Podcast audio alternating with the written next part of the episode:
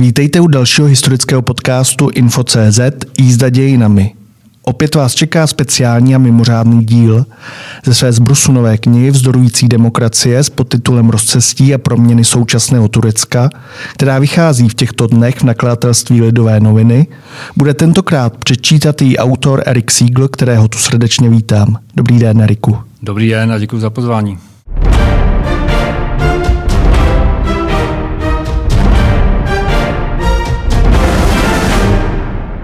Erik Siegel je historik a publicista, spolupracovník Info.cz a hlavně vedoucí zahraničních humanitárních projektů v diakonii Českobratrské církve evangelické. Dříve pracoval jako diplomat v Německu a v Turecku. A právě o Turecku, jeho současnosti, ale i minulosti a zejména o tom, jak právě minulost ovlivňuje současnost, si budeme dnes povídat. Mé jméno je Jan Januš a vítám zde i našeho tradičního hosta Martina Kováře, historika a spolupracovníka Info.cz. Dobrý den, pane profesore. Dobrý den, moc děkuji za pozvání. Profesor Kovář rovněž spolu přeložil dvě knihy věnující se přímo tureckým dějinám, a to Úpadek a pád Osmanské říše od Elena Palmra a Balkán 1804 až 1999 s podtitulem Nacionalismus, válka a velmoci od Miši Glennyho. Můžete se tak jistě těšit na velmi zajímavou a hlubokými znalostmi podloženou diskuzi o minulosti, přítomnosti a možná i budoucnosti nejen Turecka, ale rovněž Blízkého východu, Balkánu vlastně i celého světa. Jak jsem ale sliboval, Erik Siegel nám přečte ze své knihy několik ukázek. Prosím, aby začal částí z úvodu, z ní se dozvíme více o tom, co ve své knize Vzdorující demokracie vlastně rozebírá.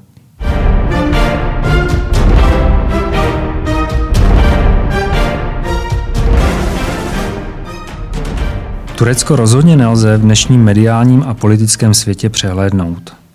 Zažilo krvavý pokus o vojenský převrat, přímo se angažuje v syrské a libijské válce a na své území přijalo kolem 4 milionů uprchlíků. Pokračuje zde letitý vnitřní ozbrojený konflikt s kurdskou gerilou PKK a podle mezinárodních organizací masové porušování lidských práv. Žádný z těchto vnitřních problémů není pro Turecko úplně nový a s každým z nich se ve své nedávné minulosti či ve větší či menší míře vyrovnávalo. Sotva tomu však bylo za takového souběhu a s přímým dopadem na obyvatele a jejich sousedy. Navíc za situace, kdy je jeho společnost vnitřně silně polarizovaná. Kniha Vzdorující demokracie se snaží hledat odpovědi na hlavní otázky dotýkající se zmíněných témat. Proč se navzdory částečné demokratizaci v první dekádě tohoto století a rychlému ekonomickému rozvoji nyní mluví o krizi turecké demokracie a právního státu? Kde se staly chyby? Nebo jde o zjednodušený a pokřivený obraz? Vždyť mnozí pozorovatelé ještě před pár lety považovali Turecko nejen za výspu západu či most na pomezí Evropy a Blízkého východu, ale i za zemi, která v horizontu dekády či dvou má šanci vstoupit do Evropské unie. Nedlouho po teroristických útocích 11. září se také stalo jedním z protiargumentů představě, že Západ a islámský svět jsou z podstaty své hodnotové orientace v úvozovkách předurčení k odcizení či dokonce konfliktu. V úvodu to naznačujete a budeme to podrobně rozebírat v příštích minutách, ale proč se vaše kniha jmenuje Vzdorující demokracie? Neboli proč je Turecko vzdorující demokracií? No, středopodobu demokracie podle mě jednou z liní novodobých tureckých dějin. Turecko na rozdíl od Československa bylo nebylo státem jedné strany v poválečném období, ale bylo to vlastně eh, bylo určitou limitovanou, omezenou demokracií. Eh, a současně v tureckých dějinách, v těch novodobých dějinách po vzniku republiky, po první světové válce, můžeme taky sledovat něco, co bychom mohli nazvat eh, střetem silného státu, který chce společnost formovat, modernizovat, utvářet podle svého obrazu ideového, a těmi, kdo eh, tomuto státu oponují, kdo se, s ním, kdo se cítí být z jeho strany potlačování, utlačování. A to můžou být, nebo byli v minulosti uh, turečtí, řekněme, liberálové, mohli to být turečtí levičáci, kurdové, ale byli to v, v jistém období i turečtí islamisté nebo konzervativní Turci, kteří jsou dneska u moci. Dá se říct, že v posledních 40 letech Turecko prošlo od velmi mm, tvrdé vojenské diktatury přes omezený parlamentní systém, jakousi neliberální demokracii, až vlastně k tomu současnému prezidentskému typu politického systému, který zase koncentruje velmi silně moc v jedných rukou a nějakým způsobem to téma podoby demokracie, vzdoru vůči, vůči ty státní moci se nám objevuje v průběhu, řekněme, celých, celých moderních tureckých dějin. Já o tom vím nesrovnatelně méně než Erik Siegel samozřejmě. To vůbec nehodlám srovnávat uh, osobní erudici uh, s erudicí kolegy. Ale jednak, jak jsem překládal ty knížky, když jsem se bavil s některými našimi diplomaty a s jedním českým historikem se zaměřím na Balkán. A tak, jak já to mám navnímané a budu moc, až mě budete koregovat, není to kontradikce v pojmu Turecko a demokracie, Ismet Inény, uh, Mustafa Kemal, že by mi zrovna, eh, rozumím tomu, tomu srovnání toho zakladatelského počinu třeba s tím Masarykem, s tou první republikou, ale mě osobně Mustafa Kemal vždycky přišel jako politik, který jako málo který jiný bez ohledu na veřejné mínění a názor politických oponentů formoval, hnětl, jo, to merge doslova, to Turecko k obrazu svému. Mě to, a pak poválečné dějiny, Dívali jsme se, chystali jsme se samozřejmě dnešní podcast, eh, role armády ku příkladu a tak dál, tak provokativně schválně se ptám, ne, nevnášíme do toho jako víc to, to přání otce myšlenky Turecko, demokracie, na tohle jsem se chtěl, první věc, kterou jsem se strašně moc chtěl Erika Sigla zeptat. No když zároveň do toho vstoupím a řeknu Turecko, které málem se stalo členem Evropské unie, nebo mířilo k tomu? Doteď má k tomu, že doteď od 60. let má Turecko podanou žádost.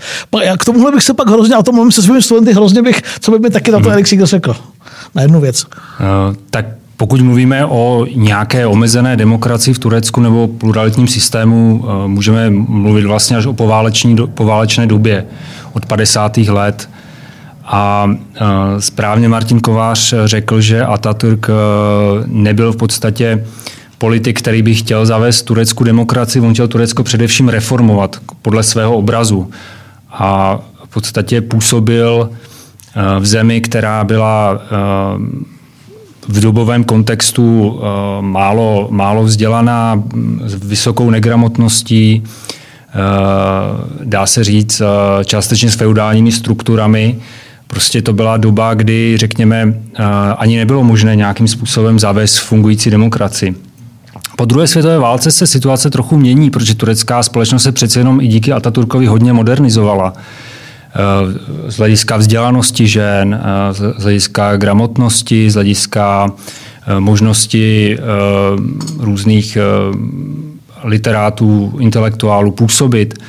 A i vlivem tlaku Spojených států, na které bylo Turecko závislé po druhé světové válce ekonomicky. Připomenujeme, že Turecko a Řecko byly první země, které se staly vlastně příjemci pomoci z Marshallova plánu tak i díky tomuto vnějšímu tlaku a, a tlaku v, v rámci společnosti od 50. let vlastně zaveden pluralitní systém a dochází k tomu, že politické strany, a zase jenom některé, ty, které nebyly zakázány, to znamená ne kurdské strany, ne islamistické strany, tak tyto strany začínají jaksi zápasit o moc e, ve volbách, e, které e, z tohoto hlediska můžeme nazvat jako pluralitní. Takže v tomhle smyslu můžeme mluvit o jakési demokracii. Ale když to řekneme teď rovnou, tak minulost Turecka, opravdu dlouhá minulost Turecka je zcela určující pro tu současnost. Dá se to tak říct. Teď jsem, teď jsem zvědavý teda. Teď, na, to, tohle, na to teď jsem moc zvědavý, na to, co Erik řekne, protože... Otázka je, co označíme za tu dlouhou minulost. Jo? A e, mě Turecko nepřestává překvapovat. E, I můžu říct, že jsem něco přečetl o jeho dějinách, ale nemyslím si, že by to e, nějakým způsobem mi pomáhalo předvídat to, jak se Turecko bude vyvíjet nebo jak se vyvíjí. Těch zvratů je tam e, nepočítaně těch, e, který jsme možná, kterými možná neumíme zcela, zcela dobře pochopit v, te, v ten daný moment. Ale určitě historie je něco, co v Turecku je vnímáno jako velice živé. Jednotlivé politické směry se k, něm, k ní vztahují. To znamená, řekněme, ten sekulární tábor, sekulární politické strany se vztahují hodně k Ataturkovi, k jeho reformám, období národních dějin, republikánských dějin, řekněme po roce 1923.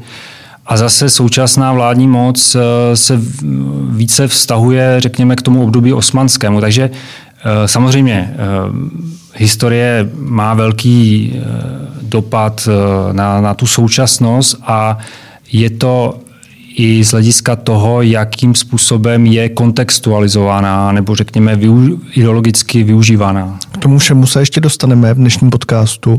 A kdyby Martin Kovář tohle nějak srovnal v obecnější rovině, je Turecko zemí, která vybočuje tímhle, o čem jsme se bavili, o tom, jak ta minulost, současnost, budoucnost, jak se prolínají a přesto tam dochází k zvratům, které třeba ani znalci eh, tamnější situace a tamnějšího vývoje úplně nemůžou očekávat?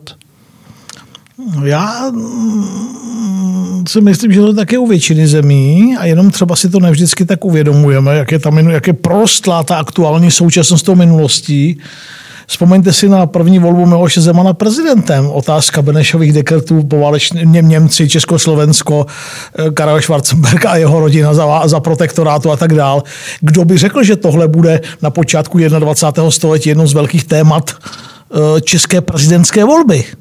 Jo? Když se podíváme dneska, kam sahají debaty aktuálně ve Spojených státech, rasová otázka, počátky segregace, desegregace americké společnosti, otázka otroctví, tak mně, mně zase v tomto Turecko nepřijde tolik jako výjimečné, ale e, je je pravda, že tím asi, jak Erdoganova moc akcentuje, ne to, jak říkal Erik Siegel, ne to Atatürkovsko, by bylo to předcházející, tak je to asi zřejmější. Navíc čas od času na nás vykoukne ten čertík arménské genocidy, a hned jsme zase zpátky hluboko, hluboko v historii, jo, tak jo, teď tu zaznělo, teď tu zaznělo 47. Mm, rok příjemci eh, v rámci eh, peněz od, od Spojených států, po to, co Británie uh, přestala fungovat na, střední, na Blízkém a Středním východě a na Balkáně. Jo. To bychom se mohli, jak si Turci v vozovkách vysloužili přítomnost v NATO, v korejské válce a podobně. Jasně, mě, a ještě, že, ještě v Čechách to má, teď jak se bude smát, Honza možná taky,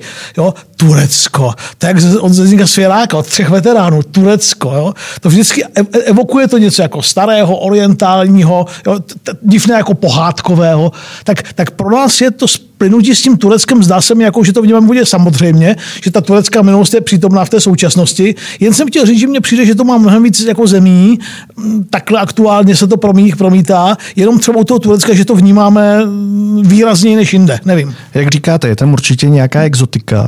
K tomu směřuje můj další dotaz. Proč Turecko. vlastně Turecko máme my tady v České republice ve střední Evropě řešit? Ono, je to možná hloupý tenhle dotaz, ale e, zároveň měli jsme jsme téma říjnového čísla magazínu I věnované světovládě, taky jsme se dostali k Turecku. Když vám dám slovo, pánové, proč máme řešit Turecko? Tak celá banální odpověď by mohla znít, že Turecko je demograficky největším státem Evropy, pokud ho budeme pro zjednodušení počítat k Evropě. V, v Německu, v Rakousku eh, nebo obecně v Evropské unii eh, žijí miliony Turků a ve Vídni a v Berlíně je turečtina možná nejrozšířenější nebo druhý nejrozšířenější cizí jazyk. A ty, ty důvody jsou i ekonomické. S Tureckem jsme svázaný eh, celní, celní unii v podstatě.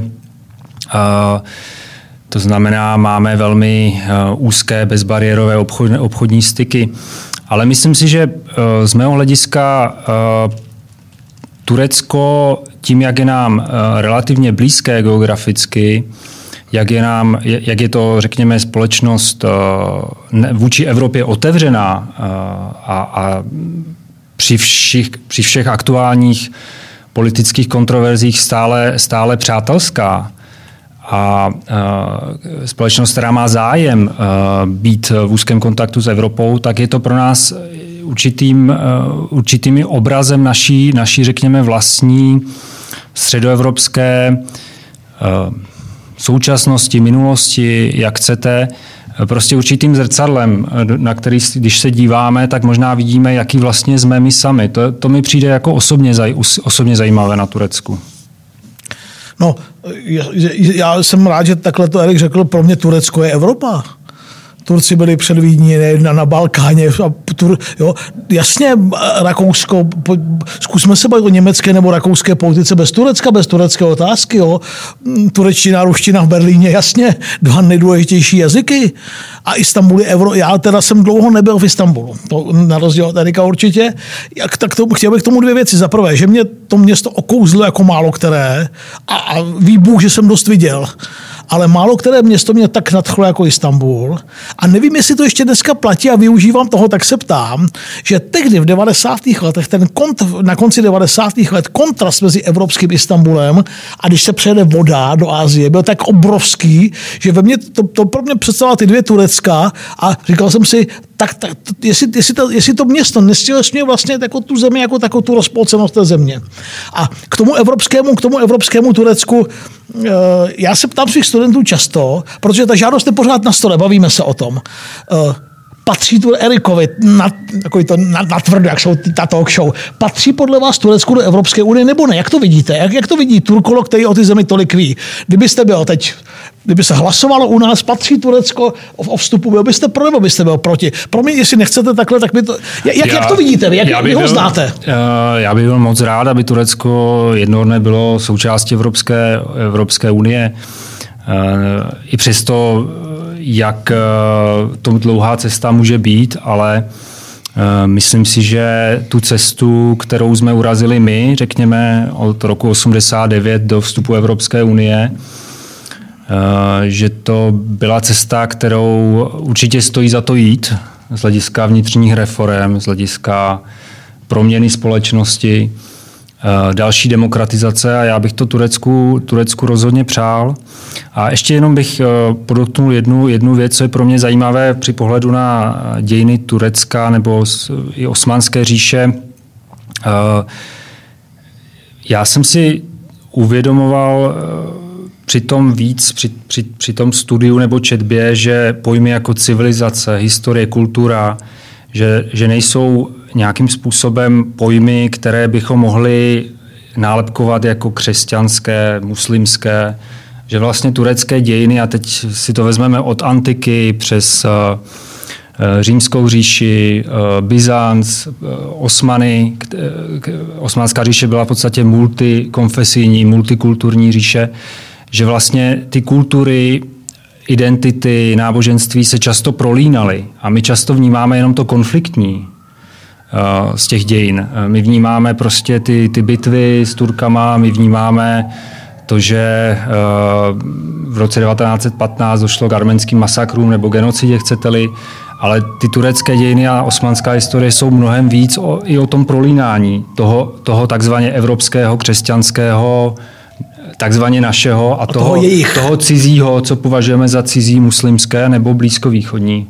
Možná navážu jenom eh, zase připomínkou listopadového čísla magazínu i, kde máte článek o vztazích Francie a Turecka, kde právě také se dostáváte k tomu, jak ten vztah je historický, jak se ty dvě země navzájem ovlivňovaly.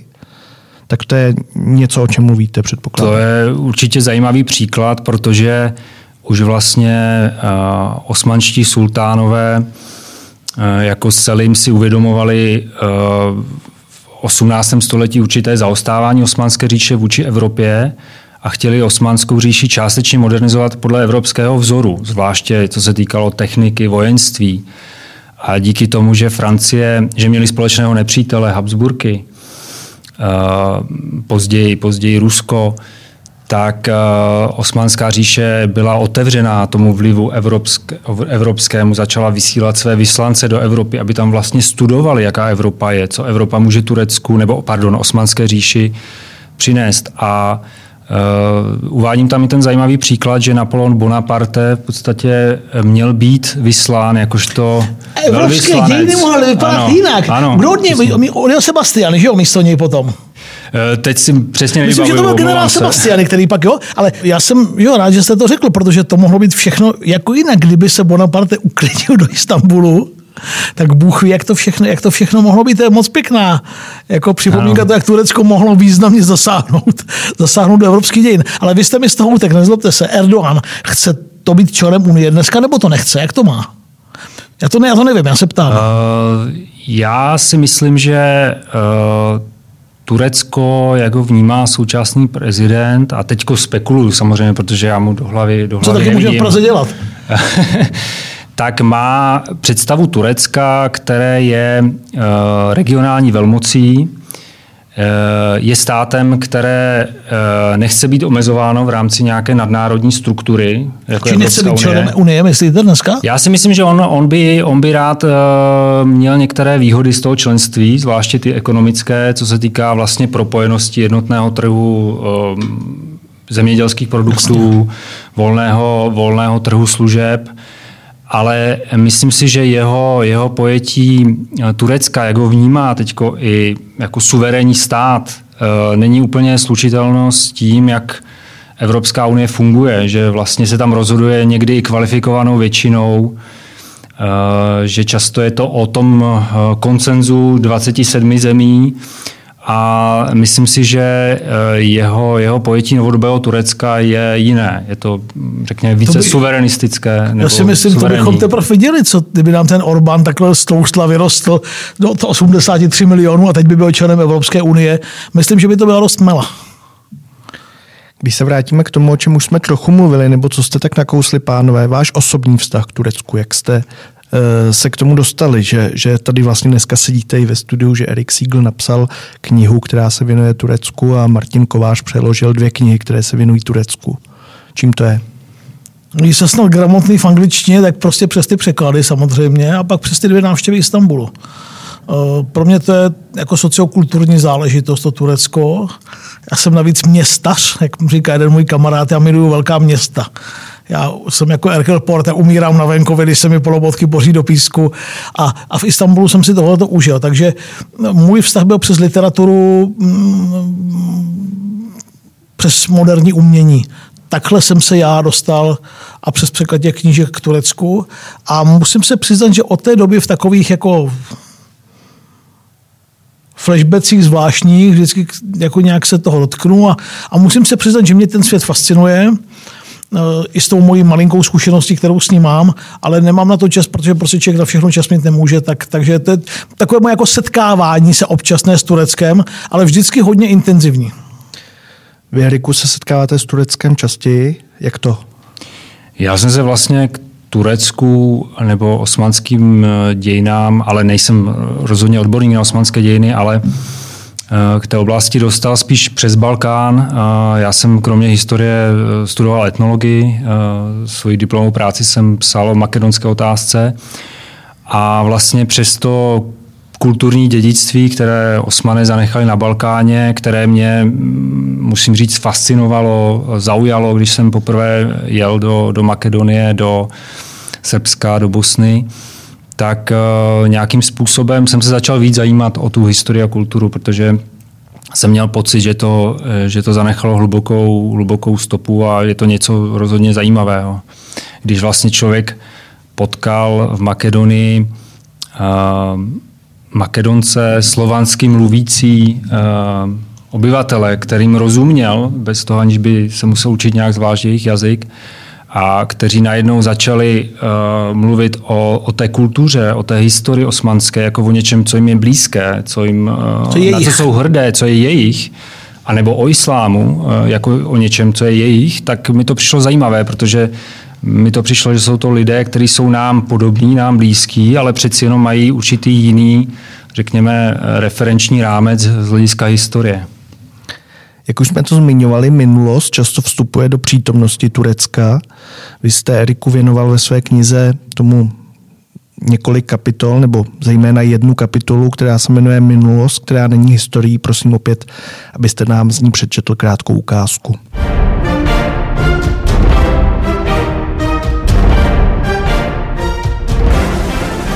Kriticky zkoumat a veřejně diskutovat o minulosti je také věc na politická často riziková a spochybnění oficiálního podání vyžaduje občanskou kuráž. Historie dlouho sloužila a slouží státnímu zájmu jako nástroj vytváření a udržení společné skupinové identity. Ostatně s její mytologizací a tabuizací se setkáváme i v mnoha jiných zemích. Současně však v Turecku existuje výrazný rozpor mezi obhájci vybíleného obrazu minulosti a těmi, kdo ho kriticky spochybňují. Nejde přitom výlučně o konflikt mezi státní mocí a kritickou občanskou společností, jak by se mohlo na první pohled zdát. Statický nacionalismus a tabuizace problematických míst minulosti je vlastní jak některým zástancům sekulárního kemalismu, tak i zástancům konzervativního křídla turecké politiky, které je dnes u moci. Nedůvěra vůči náboženským a etnickým menšinám, založená na jednoznačném obrazu minulosti a z toho plynoucí přesvědčení, plynoucího přesvědčení o jejich protiturecké konspiraci s podporou Západu, může spojovat jak za přisálého sekularistu, tak i zbožného muslima. Minulost, či spíše bychom mohli říct její paměť, v Turecku denně ožívá v tom, jak lidé vnímají současnou politiku a vztah k okolnímu světu. Tak, to tedy máme přístup Turecka k historii jako k mocenskému nástroji. Z toho, co jste četl, na mě dýchly úplně totalitní nebo možná autoritářské praktiky. Píšete o politických procesech s historiky, s novináři, které se odehrávají v dnešním Turecku. Proč tomu tak je? Myslím, že to souvisí obecně uh, s určitými limity svobody vyjadřování a, a ta diskuse o, o historii, o minulosti v podstatě uh, reflektuje tu situaci v Turecku. A to, co jsem taky zmiňoval předtím, určitý dlouhodobý střed toho uh, silného státu, který má svoji představu o tom, jaké, jaké byly dějiny, uh, má určitou snahu společnost ideologicky formovat, uh, ovlivňovat uh, myšlení lidí. A samozřejmě těmi, kteří to vidí kriticky, kteří mají jiný názor a chtějí, chtějí vlastně tu, řekněme, diskusi těch, těch různých pohledů a názorů. Takže mm, to by byla asi taková moje stručná, stručná odpověď. To situace srovnatelná i s jinými zeměmi, kdy tady máme nějaký oficiální výklad dějin, který se drží bez ohledu na to, jestli to je pravda nebo tak úplně není. Napadá mě třeba Rusko a jeho debaty o velké vlastenecké válce možná debaty není správné slovo, spíš zase výklad druhé světové války. Výklad, jako velké, výklad je pěkný. Velké vlastenecké války a odkazy opravdu do dávné historie až ke kijevské Rusy. To můžou být i poválečné věci. Vemte si, co způsobilo v Rusku kratičké promítání, než to zakázali, ztratili jsme Stalina. Jo? Ček by řekl, že na sklonku desátých let 21. století se klidně Rusové budou moc bez problémů jít do kina zasmát mrazivým smíchem, protože to je teda to je hodně mrazivý, to je hodně mrazivý film, i když je to místy taky, jak říká ten můj kamarád filmový ukrutná legrace.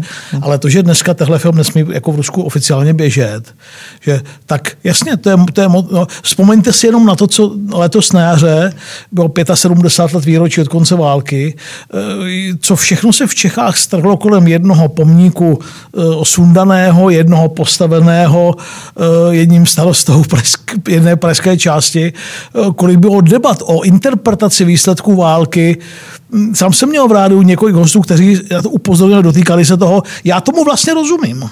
Jo? Když... A čím to tedy je? Proč se to letos děje? Zdá se mi, pokud mluvím o tom Rusku, že je to poslední velká, opravdu jako silně traumatická zkušenost. Pokud ponechám stranou, ale to je v jiném kontextu, Jelcinovská 90. léta, ten náraz na to zbídačení ruské společnosti a tak dále, ten homo sovětikus zvyklý, že to si znamená najednou neznamená vůbec nic, tak a je to přes 20 milionů mrtvých jenom v té válce. No. A protože moc nemají těch pozitivních příběhů jiných velkých, to jsou spíš takové útržky ti Gagarinové, etc., tak, tak kdokoliv se toho nejposvátnějšího nějakým způsobem dotkne, tak, tak je a musí být nepřítel, tak vlastně jakože bych proto, vlastně proto mám pochopení, pro to lpění, nebo rozumím tomu, proč to tak je, přesněji řečeno. Jo? Ale jestli by, zdá se mi skoro, nevím, jak moc tohle platí o Turecku, to se právě chci zeptat, o, o, o, politických, o politických elitách, jestli jako znakem dospělosti toho národa a těch politických elit není říct, tak jo, tak tohle bylo, už jsme dost silní na to, abychom se, je nás 83 nebo takových 90 milionů, držíme Evropu v šachu 4,5 miliony uprchlíky, které držíme na svém území, jo, jsme regionální mocnost, vážně nech, bojí se na nasáhnout v rámci NATO, eh, s Putinem máme, tak jestli už není jako, jestli ta společnost přece ještě není furt trochu nedospělá a že jedním z projevů té dospělosti je, i na, ty, i na tyhle věci už se umíme a nebojíme se podívat kriticky. Hmm. Mně to přijde strašně vtipný to srovnání s tím Ruskem. Zdá se mi, že to tak je. Já si myslím, že to srovnání s Ruskem je zajímavý, uh, protože vlastně Turecko má mýtus, jak má Rusko mýtus velké vlastenské války, tak má Turecko mýtus osvobozenecké války uh, po první světové válce, kdy se vlastně Osmanská říše rozpadla velmoci si začaly dělit uh, její zbytky, uh, národní státy na Balkáně, uh, teda hlavně Řecko, pak na druhé straně Arménie, si činili nároky na, na, řekněme, na to současné území Turecka. A proti tomu se vlastně postavil Ataturk a tu poraženou, chudou, zbídačenou zemi, jak si vedl do té, do té vítězné války a vydobil tu nezávislost. A to je obrovská řekněme, obrovský jako mýtus, obrovská eh, něco, na co jsou Turci obecně hrdí, co se oslavuje. Je to, je to největší příběh moderních tureckých dějin? Ano, ne? ano dá, se, dá se říct, aspoň eh, bez ohledu na to, jestli uh, jsou uh, se jedná o Turka konzervativního nebo sekularistického, tuto, tuto část, k té, této části se hlásí skutečně všichni. A je to dáno samozřejmě i tou, tím způsobem výuky historie, uh, tou, uh, řekněme, oslavou uh, v rámci školních osnov těchto dějin. Takže určitě je tam, je tam podobný mýtus, který se projevuje do těch současných debat, protože samozřejmě to, co předcházelo té osvobozenecké válce a tomu vítězství, bylo určité trauma, ale k tomu se dostaneme. Pojďme si to rozebrat. Asi začneme rokem 1915, Eh, nejtragičtější událostí tureckých dějin novodobých, patrně se dá říci, arménskou genocídou, zároveň e, událostí, která je dodnes patrně nejvíce tabuizovaná. Vy ve své knize píšete o tom, že zemřelo 800 tisíc až 1,5 milionů Arménů. To jsou dvě oficiální čísla, dá se říct, z turecké strany a z arménské strany. E, co bychom o ní my měli zejména vědět o arménské genocidě teď v roce 2020? Já bych jenom opravil těch, eh, ty, ty odhady, které tam uvádím, to je nějakým způsobem uh, náhled uh, světové historiografie nebo historiku mimo Turecko. V samotném Turecku se uvádí menší číslo obětí a vůbec celá ta událost je vnímaná, vnímaná jinak. Ale k tomu se dostaneme. Já si myslím, že jako u všech významných událostí dějin bychom vedle těch čísel a nějaké ty, ty, ty, ty faktografie měli uh, nějakým způsobem se snažit pochopit ten dobový kontext. Uh, nikoliv, abychom uh, ty události uh, omluvili nebo nějakým způsobem uh, bagatelizovali, ale abychom pochopili, uh, proč se vlastně mohly stát, nebo proč, proč se staly.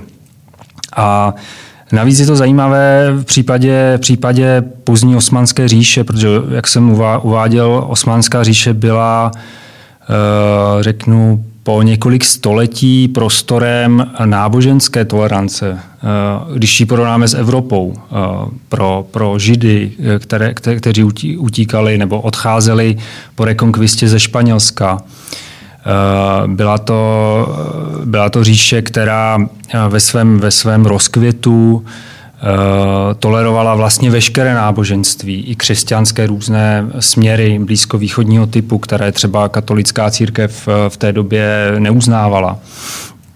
A nicméně na konci 19. století, na začátku 20. století se Osmanská říše dostává pod velký tlak velmocí, eh, které v podstatě hlavně Rusko, ale, ale i samozřejmě Rakousko, eh, Rakousko-Uhersko z Balkánu, se snaží jak si, si rozdělit eh, to dědictví.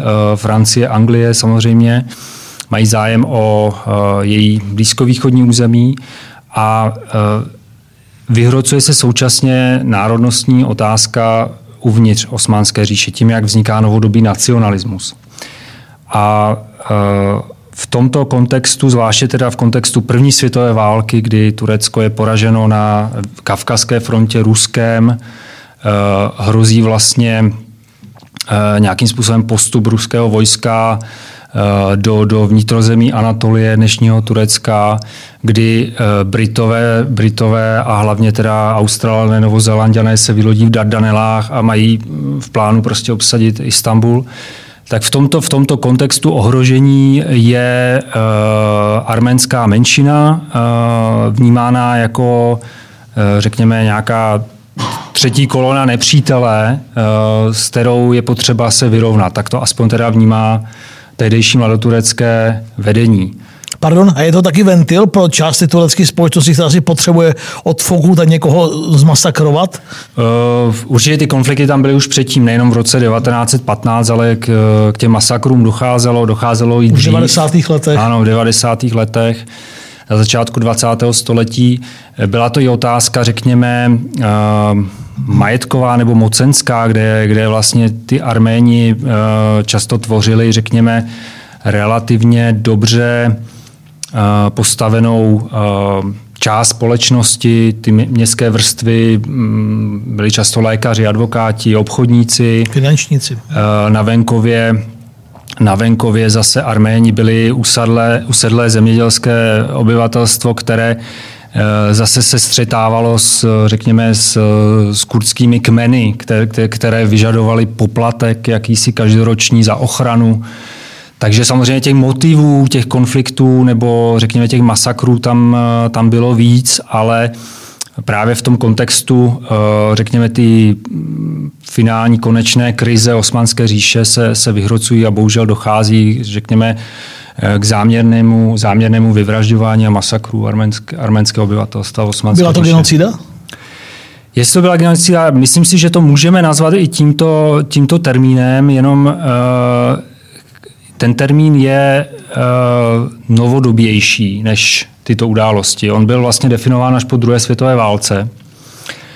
A já si myslím, že pro tu debatu o té minulosti uh, není ani tak důležité, jestli tomu říkáme masakry, genocida, nebo jak se říká v Turecku. Arménské řeši se tomu taky jednu dobu říkalo. Ano, nebo, nebo jak se tomu nazývá oficiálně v Turecku události roku 1915. Důležitá je ta reflexe, co se skutečně stalo, nikoliv, řekněme, válka o to, jak to, jak to přesně nazvat. A když se budeme bavit o té reflexi 105 let poté, proč to je v Turecku pořád takové tabu? I když vy, vy jste mi psal při přípravách tohohle podcastu, že ta situace se o něco zlepšila, ale přesto. Eh, samozřejmě je to, je to asi dáno i tím termínem genocida. Samozřejmě žádný národ asi uh, mm. není mu příjemné, když uh, ho někdo obvinuje z genocidy, že se uh, že spáchal něco že spáchal genocidu, ale samozřejmě tady musíme vidět, že se to stalo před 105 lety, že to byla osmanská říše, nikoliv, řekněme, moderní Turecko. A musíme se ptát eh, třeba, jestli by Němci, pokud by nebyli poraženi na hlavu v druhé světové válce, kdyby, kdyby nějakým způsobem válka skončila v roce 43 nebo 44 nějakým, nějakým mírem separátním, jestli by Němci byli eh, ochotní uznat, že eh, Židy vyvražďovali, to je pro mě taky otázka. No to by bylo na zajímavou jízdu dějinami. Takže tím chci jenom říct... Ale jenom dodejme asi, že ani o jedné té věci není pochyb když to budeme... Ne, ne, to samozřejmě ne. Teď, teď jenom spíš se bavíme o tom, jak je, jak je ta událost reflektovaná tím národem, v té současné ano. společnosti. A samozřejmě to souvisí s tím, že uh, do těch, řekněme, nacionálně nebo nacionalisticky pojímaných dějin, které tu, ten turecký národ idealizují, se nějaká černá kapitola nehodí příliš samozřejmě. A Eh, máme s tím ostatně zkušenosti u nás eh, v Čechách nebo v Československu. Trvalo poměrně dlouho, eh, než jsme dokázali po válce Eh, si přiznat, že docházelo třeba k vyhánění uh, Němců eh, nebo k vyhnání Němců z Čech, že, že docházelo k excesům přitom. Jo? Takže... To mně, to mně přijde jako moc pěkný příklad. Jo? Když fakt 30 let v demokratické české společnosti od roku 89 relativně dlouho trvalo, než jsme přistoupili na tu debatu, že to, co se, ty hrůzy debatovat, co se děli během divokého odsunu pohraničí, tak v zemi, která není úplně jako teď řeknu, vzorově demokratická, jako je Turecko, tak vlastně rozumím tomu, že, že to není úplně jednoduché tu debatu tam vést. A ještě bych dodal možná, samozřejmě souvisí to obecně se svobodou slova, eh, s demokracií, diskuse. A myslím si, že taky je důležité, eh, a zase bych tady použil takovou eh, paralelu vymyšlenou, kdyby, řekněme, v roce 89-90 by se pohled sudeto-německého Landsmannschaftu na poválečné dějiny prosadil v Evropě jako ten pohled Evropy na naše dějiny, to znamená, evropské parlamenty by přijímaly rezoluce o, o tom, co se vlastně u nás dělo a teď by na nás, jako ty parlamenty, nás vyzývali eh, k tomu, aby jsme to uznali jako Česká republika, jako Československo, tak myslím si, že by taky byl větší odpor v naší společnosti vůči ty reflexi těch dějin. A toto, toto je, myslím, i v Turecku. A proto pro mě na té současné debatě eh, je, myslím, eh, hlavně důležité sledovat, jak se vyvíjí ten samotný turecko-arménský dialog a hlavně, jak je to v rámci turecké společnosti reflektováno. A o tom jsem psal právě v jedné kapitole. A možná ještě, možná ještě navážu, uh, co vypovídá o tom současném Turecku to, že jedním z hlavních hledačů té pravdy je Hasan Džemal, vnuk Džemala Paši, jednoho z mužů, který tvořili uh, během první světové války vojenský triumvirát a rozhodli vlastně o těch věcech, které se v roce 1915 děly. Kde vy vidíte tu jeho osobní motivaci? Je to nějaká vlastní rodinná vina, kterou on se snaží uh, vypořádat? Myslím, že ano, on napsal velice hezkou knížku, eh, která, která se jmenuje Arménská genocida, vyšla v Turecku. On za to on samozřejmě... se jmenuje přímo arménská ano, genocida? Ano, ano, ano. To museli mít mnozí ano, Turci radost. Ano. On za to samozřejmě sklidil velkou, velkou hmm. kritiku uh, a dá se říct, že Hasan Jemal eh, je velmi, je velmi známý, prominentní publicista, který, eh, jak už jste vzpomněl, je eh, vnukem eh, Džemala Paši, jednoho, řekněme, z vůdců toho triumvirátu válečného, které, které, který vedl Turecko. A myslím si, že u něho ta motivace je taky samozřejmě vyrovnání se s tou rodinou historií nebo s tím, co jeho dědeček vlastně vykonal nebo, nebo na čem se podílel. Uh, on dokonce, on mimochodem, jeho dědeček byl po válce uh, zavražděn opla, od, odplat, odplatou vlastně za to, co se stalo v roce 1915, za ty masakry jedním, jedním Arménem v Tbilisi. A byla to určitě i trauma pro jeho rodinu, protože vlastně on byl zavražděn a najednou ta rodina se s tím musela vyrovnávat. A myslím si, že pro něj ještě existuje druhá rovina, toho vyrovnávání a to je ta současná debata o těch současných problémech, o, řekněme, konfliktech současného Turecka, ať už se jedná o kurdskou otázku nebo, nebo další. A tam si myslím, že uh, on řekl takovou uh, hezkou větu, kterou, tam, kterou, kterou, kterou cituji v, ve své knížce. Hasan Jemal uh, napsal, že stát, tím jenom turecký stát, nám historii sepsal nebo lépe řečeno vymyslel a narysoval její čáry, které, které nemá nikdo překračovat. Ale když chceme založit nové Turecko, tím myslí demokratické Turecko, otevřené Turecko, musíme vidět i fakta o naší minulosti.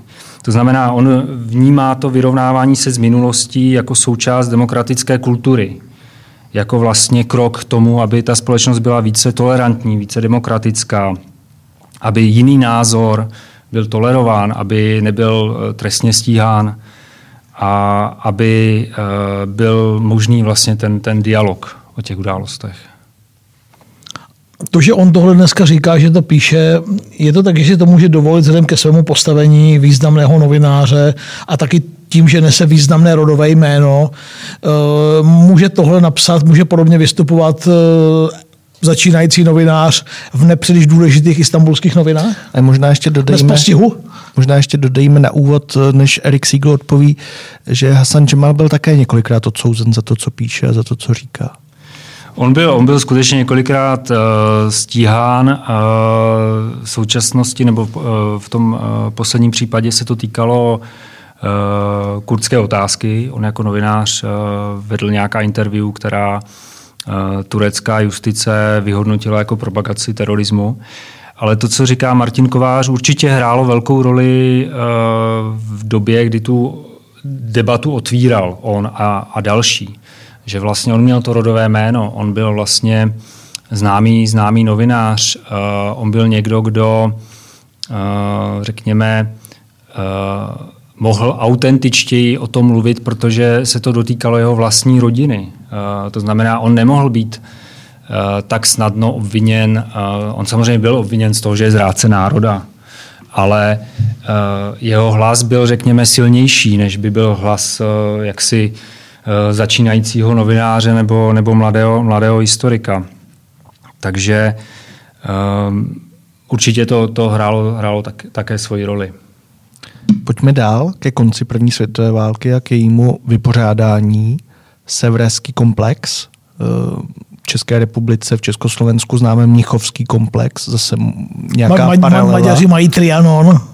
Je to na úrovni toho, na co se ptá pan redaktor? Přesně tak. Myslím, že to je celkem uh, trefné, trefné přirovnání. Uh, takzvaný severský syndrom, uh, někdy se říká spíš syndrom v literatuře, uh, je vlastně novodobý pojem, který, který označuje, který někteří turečtí intelektuálové, historikové, politologové používají k tomu, aby vlastně popsali určitý, určitý pohled na historii, který uh, převažuje, uh, nebo dlouho, dlouho převažoval v turecké společnosti a dneska je velmi silný. A ten vychází právě z, z té situace po první světové válce.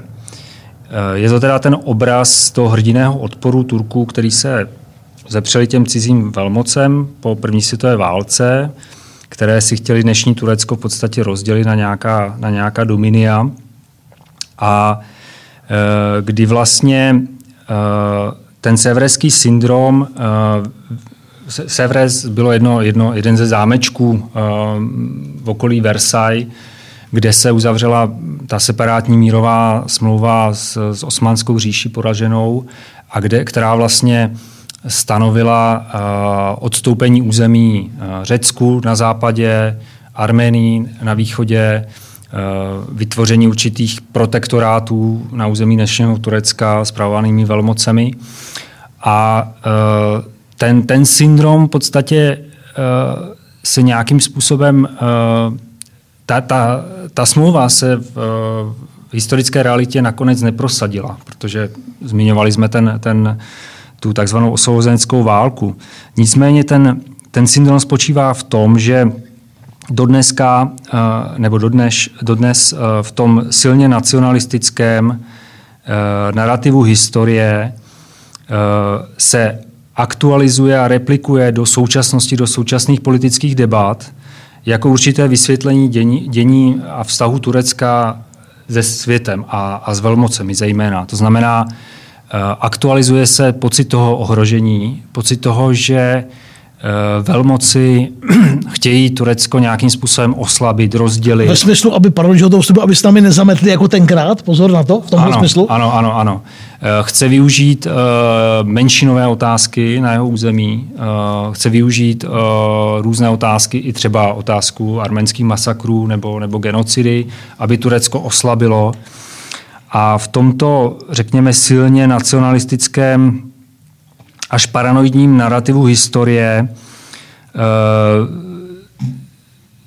ten je nějakým způsobem aktualizován v těch současných debatách. To znamená, pokud, eh, a čas, často i v oblastech, kde bychom to nečekali, řekněme, eh, při určitých ekonomických problémech, které Turecko dneska jako řada jiných zemí zažívá, tak se poukazuje na to, že vlastně Turecko vede ekonomickou osvobozeneckou válku, proto aby vlastně nebylo nějakým způsobem ovládnuto ekonomicky že v podstatě hrozí stále nějakým způsobem zasahování velmocí do, těch, do toho dění. A proto Turecko potřebuje být silné. A v tom narrativu toho eh, severského syndromu musí se taky sjednotit vnitřně a zamést s těmi zráci nebo s těmi vnitřními nepřáteli, kteří tu jednotu ohrožují. A oslabují ho navenek. A oslabují ho samozřejmě navenek, ano.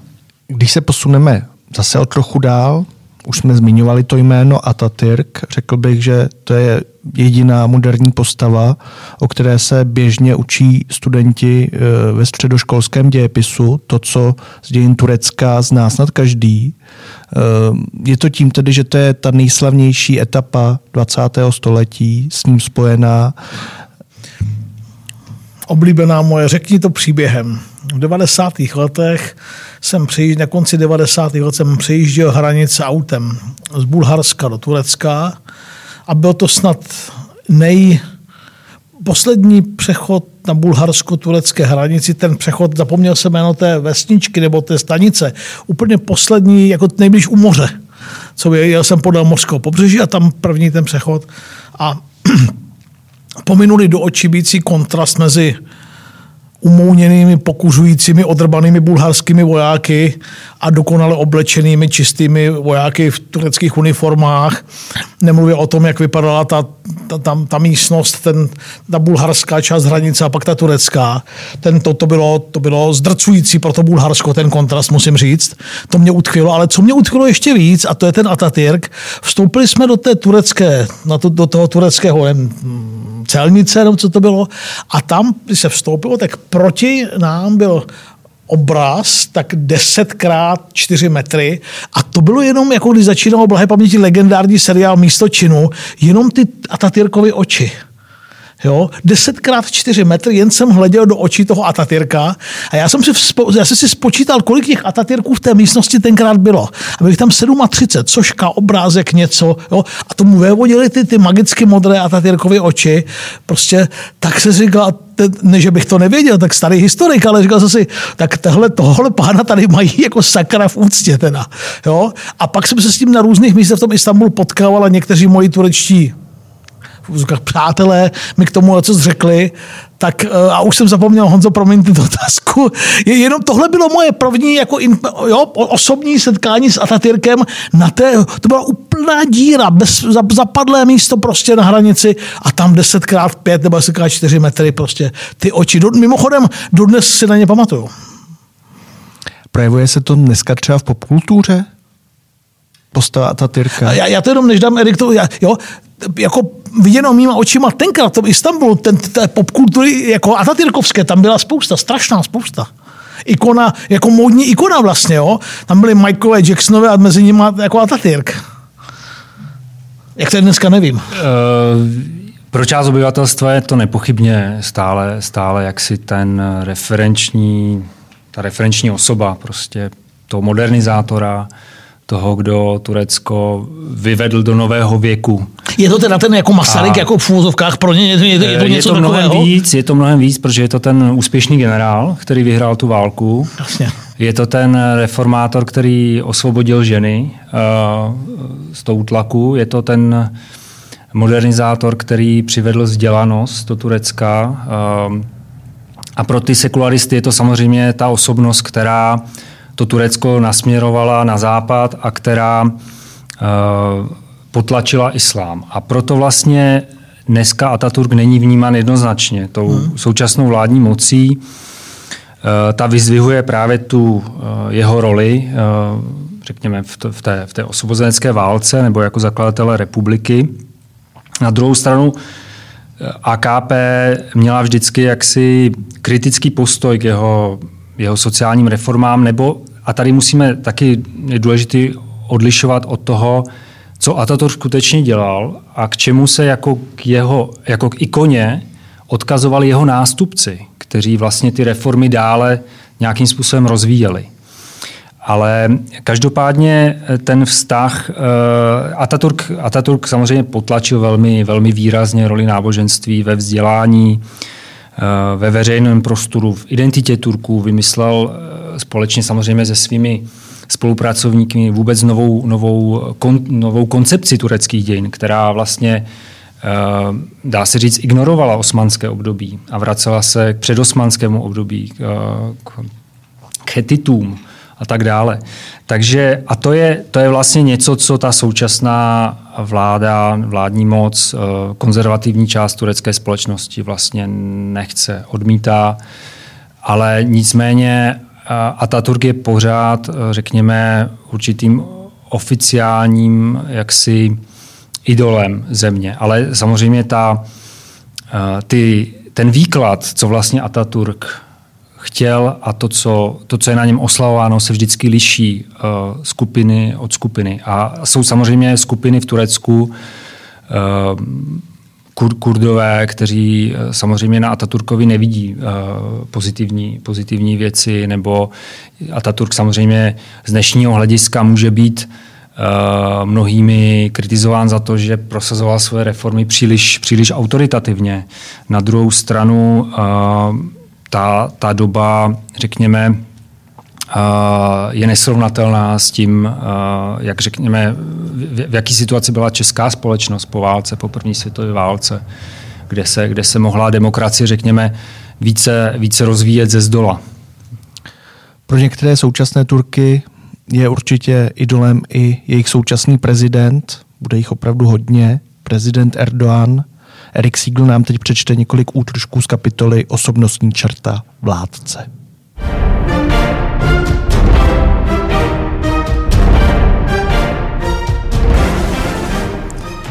Recep Tayyip Erdoğan vyrůstal v rodině námořního kapitána v chudší istambulské čtvrti Kasim Paša. Jejím poznávacím rysem jsou i dnes nákladní jeřáby u zálivu Zlatý roh. Je to stále značně odlišný svět v porovnání se sousedním historickým a kosmopolitním centrem města, nazývaným Bejolu. To vystavili evropští architekti v pařížském stylu v druhé polovině 19. století, včetně jedné z nejstarších a stále funkčních tramvajových linek v Evropě.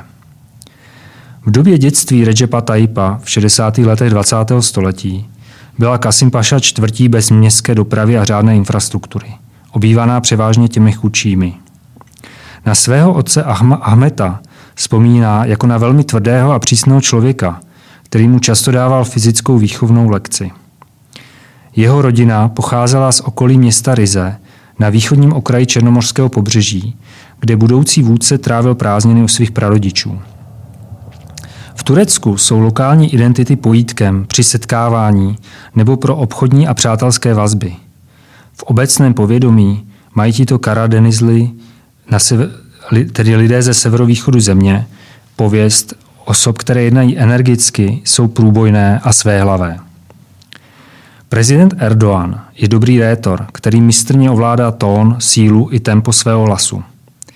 Místem objevení a rozvíjení tohoto talentu se mu stála nábožensky orientovaná střední škola Imam Hatib. Kromě výuky běžných předmětů klade důraz na přednes, studium Koránu a základy arabštiny. Materiální situace rodiny mladého Recepa Taipa nebyla valná a brzy se musel naučit postarat se sám o sebe. V dětských letech prodával na ulici limonádu a simity, tradiční turecké pečivo. Při budování své imič vždy rád zdůrazňoval, že pochází z takto skromných poměrů a je proto přirozeným a autentickým obhájcem běžných lidí vůči bohatým, městským a sekulárním elitám. Navzdory 25 letům ve vrcholní politice a materiálním symbolům své moci, jako je velký prezidentský palác a na míru upravený letecký speciál, stále dokáže na své podporovatele takto autenticky zapůsobit. Obliba současného prezidenta a v letech 2003 až 2014 premiéra Erdoana je i nadále u značné části Turků založená na jeho charisma, schopnosti emocionálního apelu a talentu přesvědčit své voliče, že za jeho vlády na tom budou lépe. Erdogan, to je taky úspěšný starosta Istanbulu v 90. letech. Na jejich konci ale také muž odsouzený za podněcování nenávisti za citaci Gekalpovy básně, když ocituju z vaší knihy. Minarety jsou naše bajonety, kupole naše helmy, mešity naše kasárna a věřící jsou našimi vojáky. to by možná stálo za rozbor samo o sobě, ale když půjdeme rovnou dál, tak posléze to je předseda nově vytvořené konzervativní ze začátku spír, a ze začátku spíše mírně islamistické strany AKP, velmi úspěšný premiér, zdánlivě pro evropský a poté prezident, který přitahuje šrouby. Směřoval k tomu, jaký teď Erdogan je, vždycky, jen jsme to neviděli, nebo neměl dost odvahy, dost cíly na to, to úplně projevit, nebo se u ní úplně něco změnilo a je teď jiný, než byl, řekněme, před 20 lety. Já bych se ještě vrátil k tomu odsouzení, které, které zmiňujete. Podle mě eh, je to celkem eh, zajímavý, zajímavý příklad toho, že vlastně to před Erdoganové Turecko, když tak budeme mluvit jednodušeně, nebyl, nebyla žádná liberální demokracie. Eh, ostatně ta báseň, eh, i když se nám může zdát nějakým způsobem podněcující k nějakým násilným činům nebo tak. Je to turecká je to, báseň. Je to v podstatě vlastenecká, vlastenecká báseň, která vznikla právě v tom období těch, těch bojů za, za vytvoření Turecka nebo boje tureckého nacionalismu vůči jiným nacionalismům v té době. A uh, dá se říct, že uh, Erdogan se politicky socializoval v systému, který nebyl, nebyl demokratický, který nebyl liberální, liberální demokracií a uh, jeho protivníci a, a na krátkou dobu se jim to podařilo, se ho snažili i řekněme ne zcela férovými prostředky sesadit a sesadili skutečně z, z té pozice toho starosty.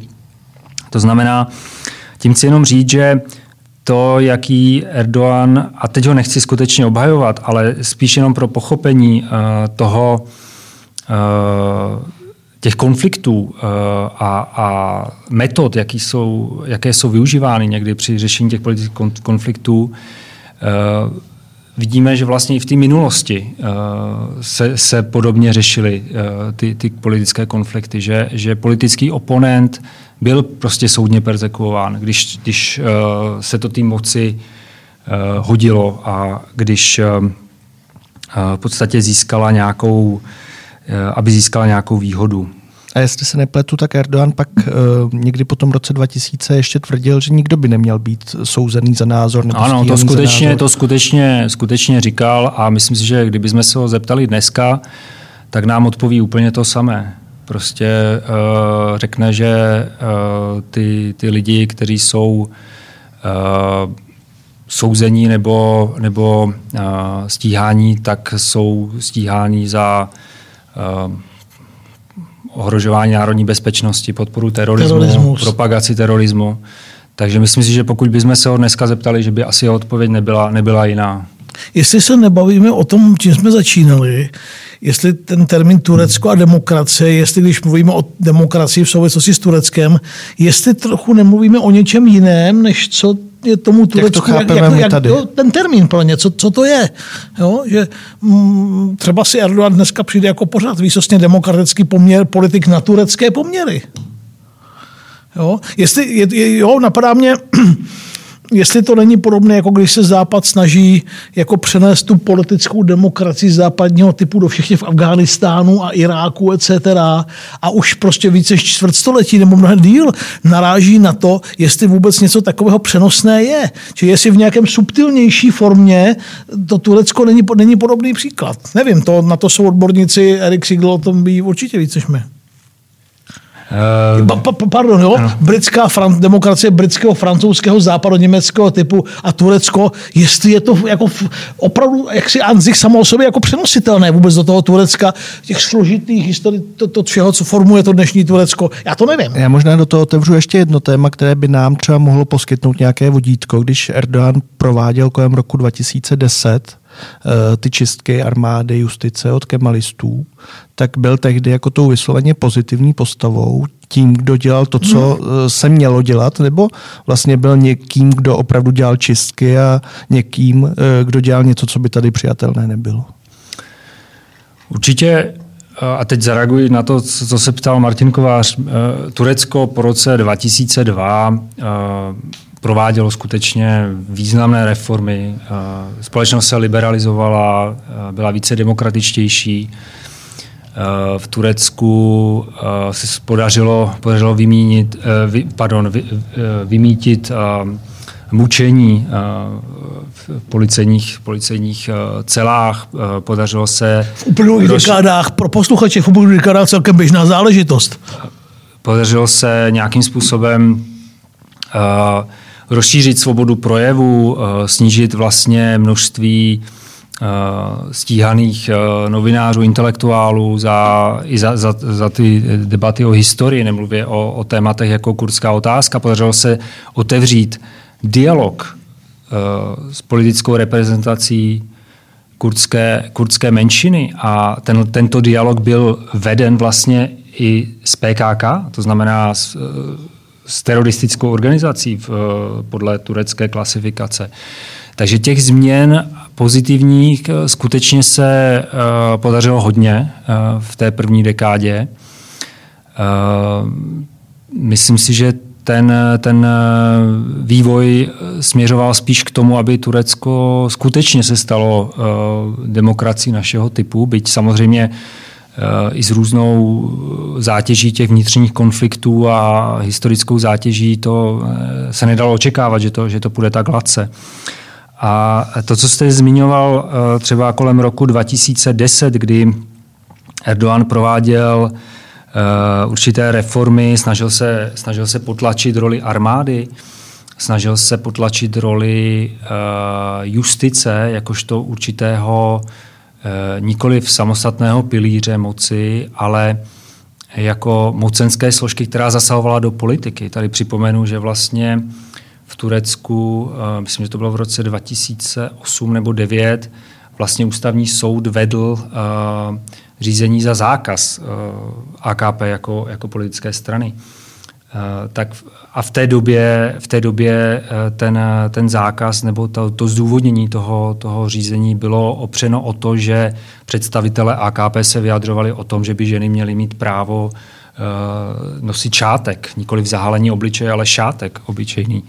Takže uh, v této době mnoho uh, i liberálně orientovaných Turků a mnoho představitelů uh, kurdské, kurdské menšiny vnímal, vnímali Erdoana uh, jako možná menší zlo nebo někoho spojence proti tomu takzvanému silnému státu, který uh, stělesňovala armáda, uh, takzvaná kemalistická justice, pokud použiju tohoto zjednodušeného pojmu, to znamená určité státní špičky státní byrokracie, justice, které právě měly eh, stělesňovali ten silný stát, který tu společnost držel v určitých ideologických eh, a politických limitech a nedovoloval uh, volnost diskuse, nechtěl některé věci řešit. A Erdogan se mohl zdát a působil tak skutečně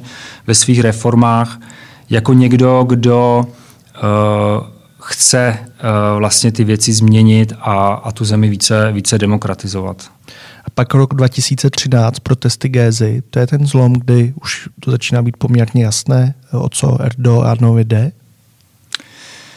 Tak uh, tam uh, myslím, že se začíná uh, už nějakým způsobem krystalizovat ten, ten konflikt, kde na jednu stranu část společnosti projevuje veřejně prostě svůj názor, protesty. Připomenu že se jednalo poměrně um, dá se říct politicky bezvýznamnou nebo málo významnou záležitost uh, rekonstrukce nebo omezení parku vlastně um, v centru, v centru Istanbulu.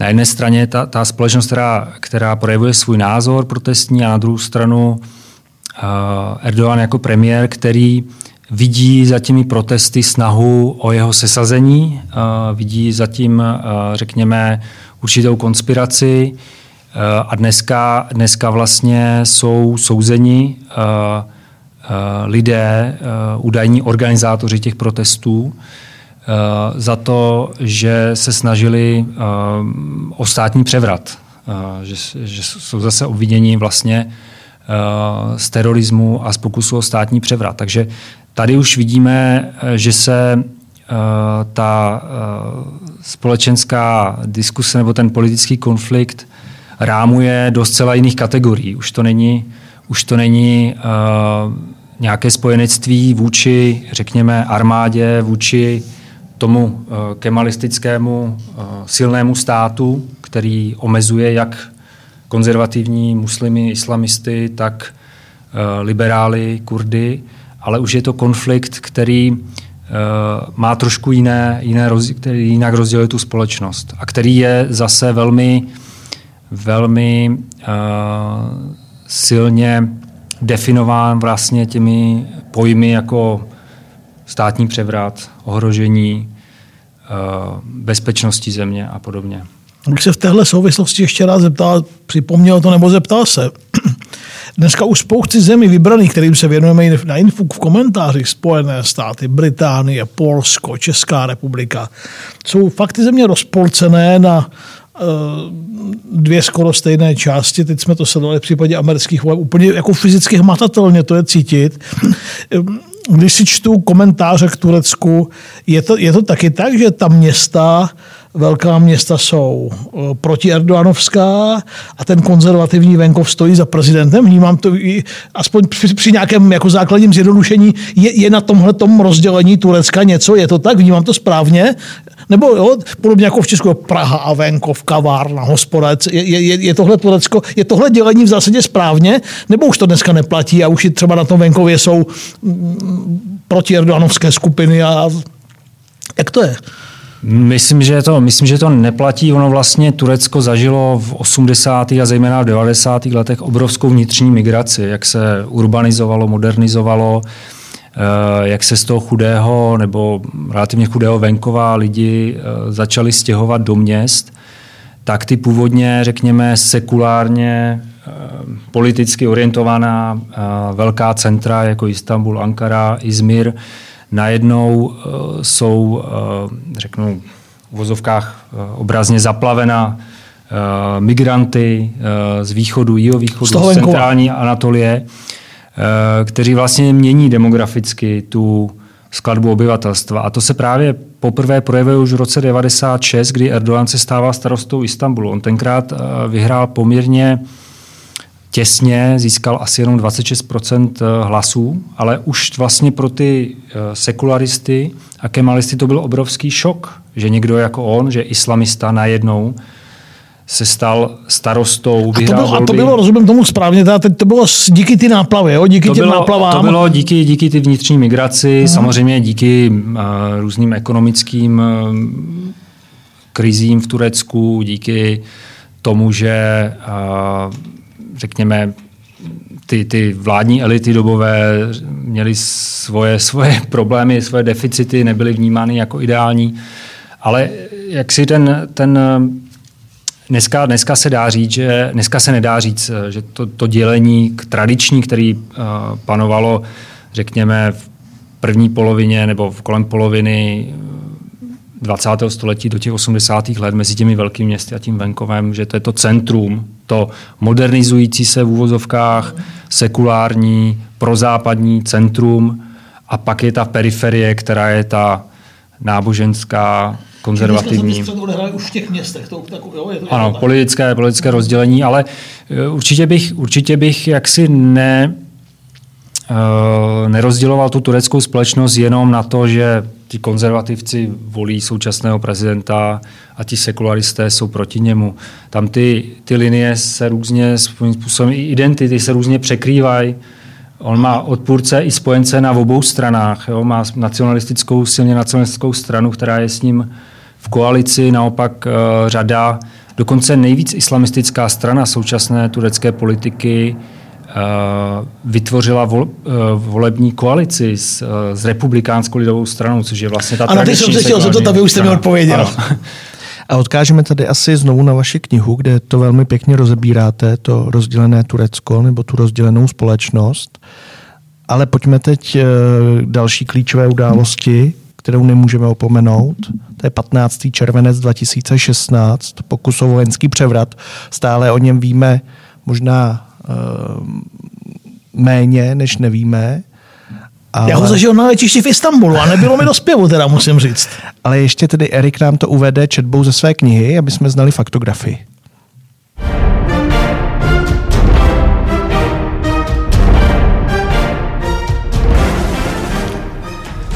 Novodobé Turecko od roku 1960 zažilo čtyři velké vojenské převraty a několik menších intervencí armády do politického dění. Ostatně už jeho samotný vznik začal jako rebelie generála Mustafy Kemala proti poslednímu osmanskému sultánovi, který byl už pouze bezmocnou loutkou, přijímající diktát vítězných velmocí dohody po první světové válce. Osmanská historie také zná období, kdy nové sultány určovalo velení jejich elitního sboru janičářů podle výše slíbených odměn a privilegií. Podobně jako kdysi pretoriánská garda ve, ve starověkém Římu. Přes tuto dlouhou tradici specifických civilně vojenských vztahů a generálů ovlivňujících domácí politiku přišel pokus o vojenský převrat 15. července 2016 nečekaně jako blesk z čistého nebe. Bojové nasazení stíhaček, tanků a speciálních sil na ulicích a přestřelky mezi zbouřenci a vládě lojálními jednotkami Turecko ještě nikdy nezažilo a málo kdo si něco takového dokázal vůbec představit. Pučisté ve svém prohlášení obvinili vládu z autoritářství, porušování demokracie, právního státu a sekularismu. Obsadili klíčové komunikace v centru Istanbulu a Ankary a také státní televizi. Další velká média, nemluvě o mobilní síti, však zůstala mimo jejich kontrolu a vysílala výzvy vládních představitelů občanům, aby se postavili na odpor. Pučisté zajali a vydírali náčelníka generálního štábu Hulusiho Akara a snažili se ho neúspěšně přimět, aby se přidal na jejich stranu a vydal příslušné rozkazy. Neváhali také použít těžkou palební sílu proti protestujícím i svým kolegům ve zbrani, kteří se jim stavěli, či jen případně mohli stavět na odpor. Bojové stíhačky F-16 dokonce třemi raketami zasáhly budovu parlamentu, kde se tou dobou shromáždili poslanci všech politických stran, aby odsoudili pokus o násilné převzetí moci. To je v historii země a poválečné Evropě skutečně bezprecedentní. Tak a přerušil jsem Martina Kováře, který má osobní vzpomínku, tak jestli o ní můžu poprosit. No, to byl jediný puč nebo rádoby puč nebo proto puč nebo já nevím dnes, co to bylo, který jsem zažil na vlastní oči a nebyla to veselá chvilka teda. Musím říct, že eh, těch pár hodin, když jsme s napětím sledovali, jsme sledovali jako na obrazovkách, co se děje a a měnili se časy odletů a příletů a, a, a bylo to všechno takové hodně napínavé, tak jenom nic o něm nevím, takřka, jenom, že shodou okolností jsem to prožil v Istanbulu. Hmm. Byl to obrov... Tak o to, o, to, o to větší chutí si poslechnu, jak, jak to tenkrát bylo. Vy to ve své knize popisujete jako obrovský zmatek, jako netradiční vojenský převrat, eh, který vlastně překvapil i obyčejné Turky, protože ti byli historicky zvyklí na to, že když se dělal vojenský převrat, tak opravdu všechno do sebe zapadalo a bylo to dobře připravené. Tady to tak úplně nebylo, což nabádá i k těm spekulacím, jestli zatím ve skutečnosti nestál Erdogan, jak se také můžeme někdy dozvědět, ale pořád nevíme. Dozvíme se někdy tu pravdu? Já myslím, že ta, eh, ta otázka je natolik eh, traumatizující, politizovaná a částečně teda i tabuizovaná v současném Turecku, že je velmi těžké eh, jak si Říct, co se stalo. Říct přesně, co se stalo, ověřit všechna fakta, ale samozřejmě s odstupem doby doufám, že jako o každé historické události se budeme dozvídat víc a víc.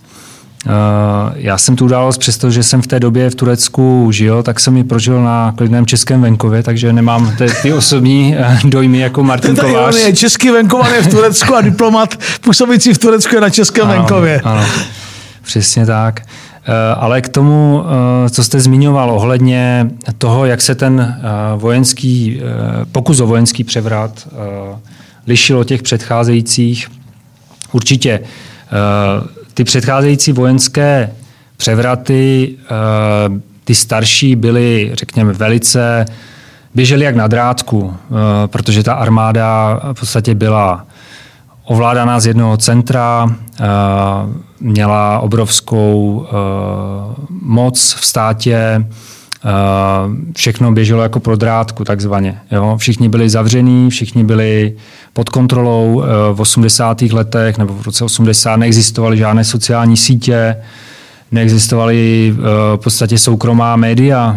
Byla jedna státní televize, státní rozhlas, tu vojáci obsadili, přečetli své své vyhlášení, zavřeli s uh, představitele politických stran a bylo. To se to dělali převraty tenkrát. Ano. A nicméně, a pak ty další intervence armády do politiky uh, v 90. letech, ta největší asi v roce 97, uh, ty byly zase označovaný za postmoderní převrat. Nebo, uh, ano, převrat dá se říct.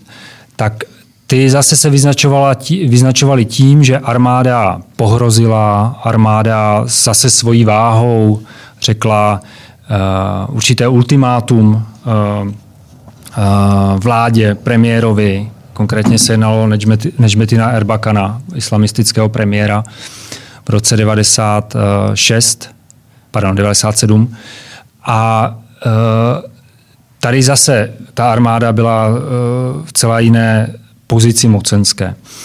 A v tom roce 2016 ta armáda se nacházela v jiném v jiné pozici. Částečně došlo k obrovské obměně eh, jejího vedení. Eh, Erdoğan prosadil vlastně eh, větší politickou kontrolu nebo svoji kontrolu nad, nad ozbrojenými složkami. Jenom, pardon, pro posluchače, uvědomte si, že se bavíme o armádě členského státu NATO.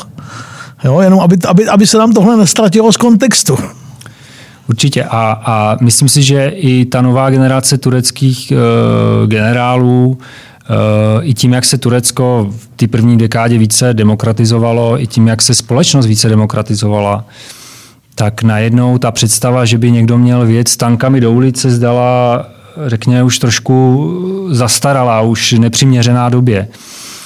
No a to samozřejmě vede některé k tomu, že uh, zvláště, zvláště vůči vládě opozičně uh, postavené, že, že spochybňují jako autenticitu toho převratu nebo pokusu o převrat. Uh, já myslím, že uh, ten převrat byl nějakým způsobem udělaný částí armády, proto to možná vysvětluje tu jeho dezorganizovanost, to vlastně, že nebyl tak, že neběžel po drátkách a Domnívám se, že skutečně vzhledem k tomu, co se dělo v oné noci v, ve velkých tureckých městech, že tam skutečně docházelo k střelbě, z vrtulníků eh, na eh, protestující, že tam docházelo k tomu, že dokonce turecký parlament byl eh, bombardován ze stíhačky, docházelo tam k útokům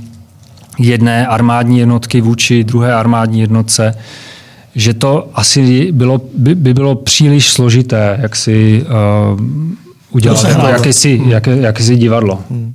Nicméně Erdogan to velmi dobře využil Eh, viděl nepřítele téměř všude, asi když to trošku eh, zvulgarizuji, 180 tisíc lidí propuštěných ze státních služeb, velké, velké procesy, následně proměna v prezidentský systém. To, to, to, to, to, to co jsme sledovali v akademické sféře. Desítky a stovky mailů od tureckých akademiků, kteří nám psali dodnes, tam občas přijdeme e-mail, Jo, jsem pod velkým tlakem, píšu s důvěrou, že tento mail zůstane soukromý, kdyby byla jakákoliv možnost uh, zaměstnání uh-huh. mimo Turecko, jsem otevřený jakémukoliv návrhu a jsem velmi, velmi flexibilní, píší často turečtí akademici. Do, do dnes ta, no, není to ta, ta, ta smršť těch e-mailů a těch dopisů bezprostředně post převratové doby, ale pořád chodí. Stal se Erdogan novodobým sultánem, jak se někdy také dočteme? Já to označení, to označení je, stal se, stal se samozřejmě autokratickým vládcem, eh, to je, to je prostě bez pochyby. Eh, jestli se vnímá jako pokračovatel sultánů, určitě vnímá svoji pozici jako eh, pozici velkého vůdce, asi jak se vnímal možná Ataturk, vidí se určitě jako, a, a objektivně řečeno je to vedle Ataturka asi politik, který zanechá v tureckých dějinách 20. století a začátku 21. století největší, největší stopu. Takže myslím si, že všichni, co po něm přijdou, se vůči němu budou vymezovat, ať už pozitivně nebo negativně. A stejně jako se vymezovali do posud k Ataturkovi, že bude vlastně doba po Ataturková a doba po Erdoganovská. A jak to bude vypadat? Kdy podle vás přijde? Jak dlouho ještě bude trvat tohleto období? Jak dlouho bude s Tureckem spojený Erdoğan? Chápu, že to je věštění z křišťálové koule, ale přesto, jak, nemáte, jak vidíte tu budoucnost Turecka? Já skutečně se neodvažuji věštit. No já si hlavně myslím, že ho nečeká jako tyhle s výjimkou třeba Atatürka, teda, tak já myslím, že ho nečeká moc pěkný konec. Myslím, že to Turecko je mm, samozřejmě může umřít v úřadu a tak dál, ale historie nám ukazuje, že většina těchto typů nekončí úplně šťastně tak, tak neumím si představit, jestli třeba nepřijde, nevím třeba to za svý Erik, jak dneska má v rukou armádu a jo, Erdogan, nakolik dneska už to je po těch čistkách a potom všem Erdoganovská armáda. Jo. Ale, ale umím si představit, že ten konec může být v úvozovkách násilný, nebo to může být prostě konec eh, prohraných volbách. Teď nedávné volby istambulského starosty ukázaly, že, jo, že, že, jako ne, že už nevyhrává, že, že, že, nemůže, nemusí vyhrát. A nebo to může vyústit v nějakou dlouhodobou agónii režimu, který prostě on povede takřka do finále a pak si po Putinovsku bude zajišťovat nějaké jako doživotní, doživotní, eh, doživotní, jak se tomu říká, no, doživotní beztrestnost a, a tak dále. Jo. Mm-hmm. Nevím, na tohle já to Turecko moc neznám, ale, ale v jednom ohledu to, co Erik Sigl říkal, to na mě ten dojem dělá jednoznačně. Jestli je tu nějaká fakt výrazná figura jedn, po, po Atatürkovi, tak je to určitě Erdoğan. A, ale myslím si, že mm, to vymezování zdaleka nemusí být jenom jako negativní, a, a vlastně jste to vlastně říkal, jo? že to může být i jako pozitivním slovem. Tohle všechno nám z něj bylo dobré, tak pojďme na to navázat. Nevím, nevím, fakt věštíme. A vy můžete navázat četbou knihy Erika Sígla, Vzdorující demokracie, která vychází v nakladatelství Lidové noviny. My, když jsme s Martinem Kovářem tu knížku četli, jak jsme se shodli na tom, že je nám velmi sympatické, že má necelých 200 strán a že, že to je tak odpovídající, respektive, že je v ní daleko více, než bychom čekali na ten počet stran a můžeme to doporučit uh, jako vánoční dárek, jako vánoční četbu Martin Kovář mě doplní ještě? No, pro mě velká radost je to k čtení. Jo? Napsat tisíc stran fakt není věcně problém, ale napsat eh, jako dobrý text do 200 stran, to je klobouk dolů, takže v tomhle ohledu je to, je to i laskavé vůči čtenáři. Erik Siegel nepropadl autorské nestřídmosti a klobouk dolů, protože je to moc dobrá kniha pro každého, kdo se zajímá o dnešní svět a o tenhle ten specifický region zvlášť. Děkuji. Děkuji moc za, za komplimenty a za pozvání a možnost si promluvit o této knížce. Já jsem chtěl jenom říct, a pro mě mě záleželo na tom, aby v té knižce vlastně promlouvali nějaké, nějakým způsobem autentické hlasy z Turecka. A aby, abych e, tam měl dostatek zajímavých citací, které by ilustrovaly, abych tam méně já vysvětloval a víc nechal zaznívat právě ty hlasy autentické, abych ty konflikty, které, kterými současné Turecko prochází, které jsou hluboké a ta hluboká polarizace, aby tam byla nějakým způsobem zachycená těmi autentickými hlasy z obou stran a eh, doufám, že se mi to aspoň nějakým způsobem podařilo. Já za sebe můžu říct, že určitě Za mě ano. určitě. Tak děkujeme ještě jednou za pěknou knížku. Můžeme ji doporučit vám, pánové. Děkuji za účast a někdy zase naslyšenou. Děkuji a pěkný den a ať si to posluchači užijí. Díky, díky za pozvání a hezké, hezké adventní období možná.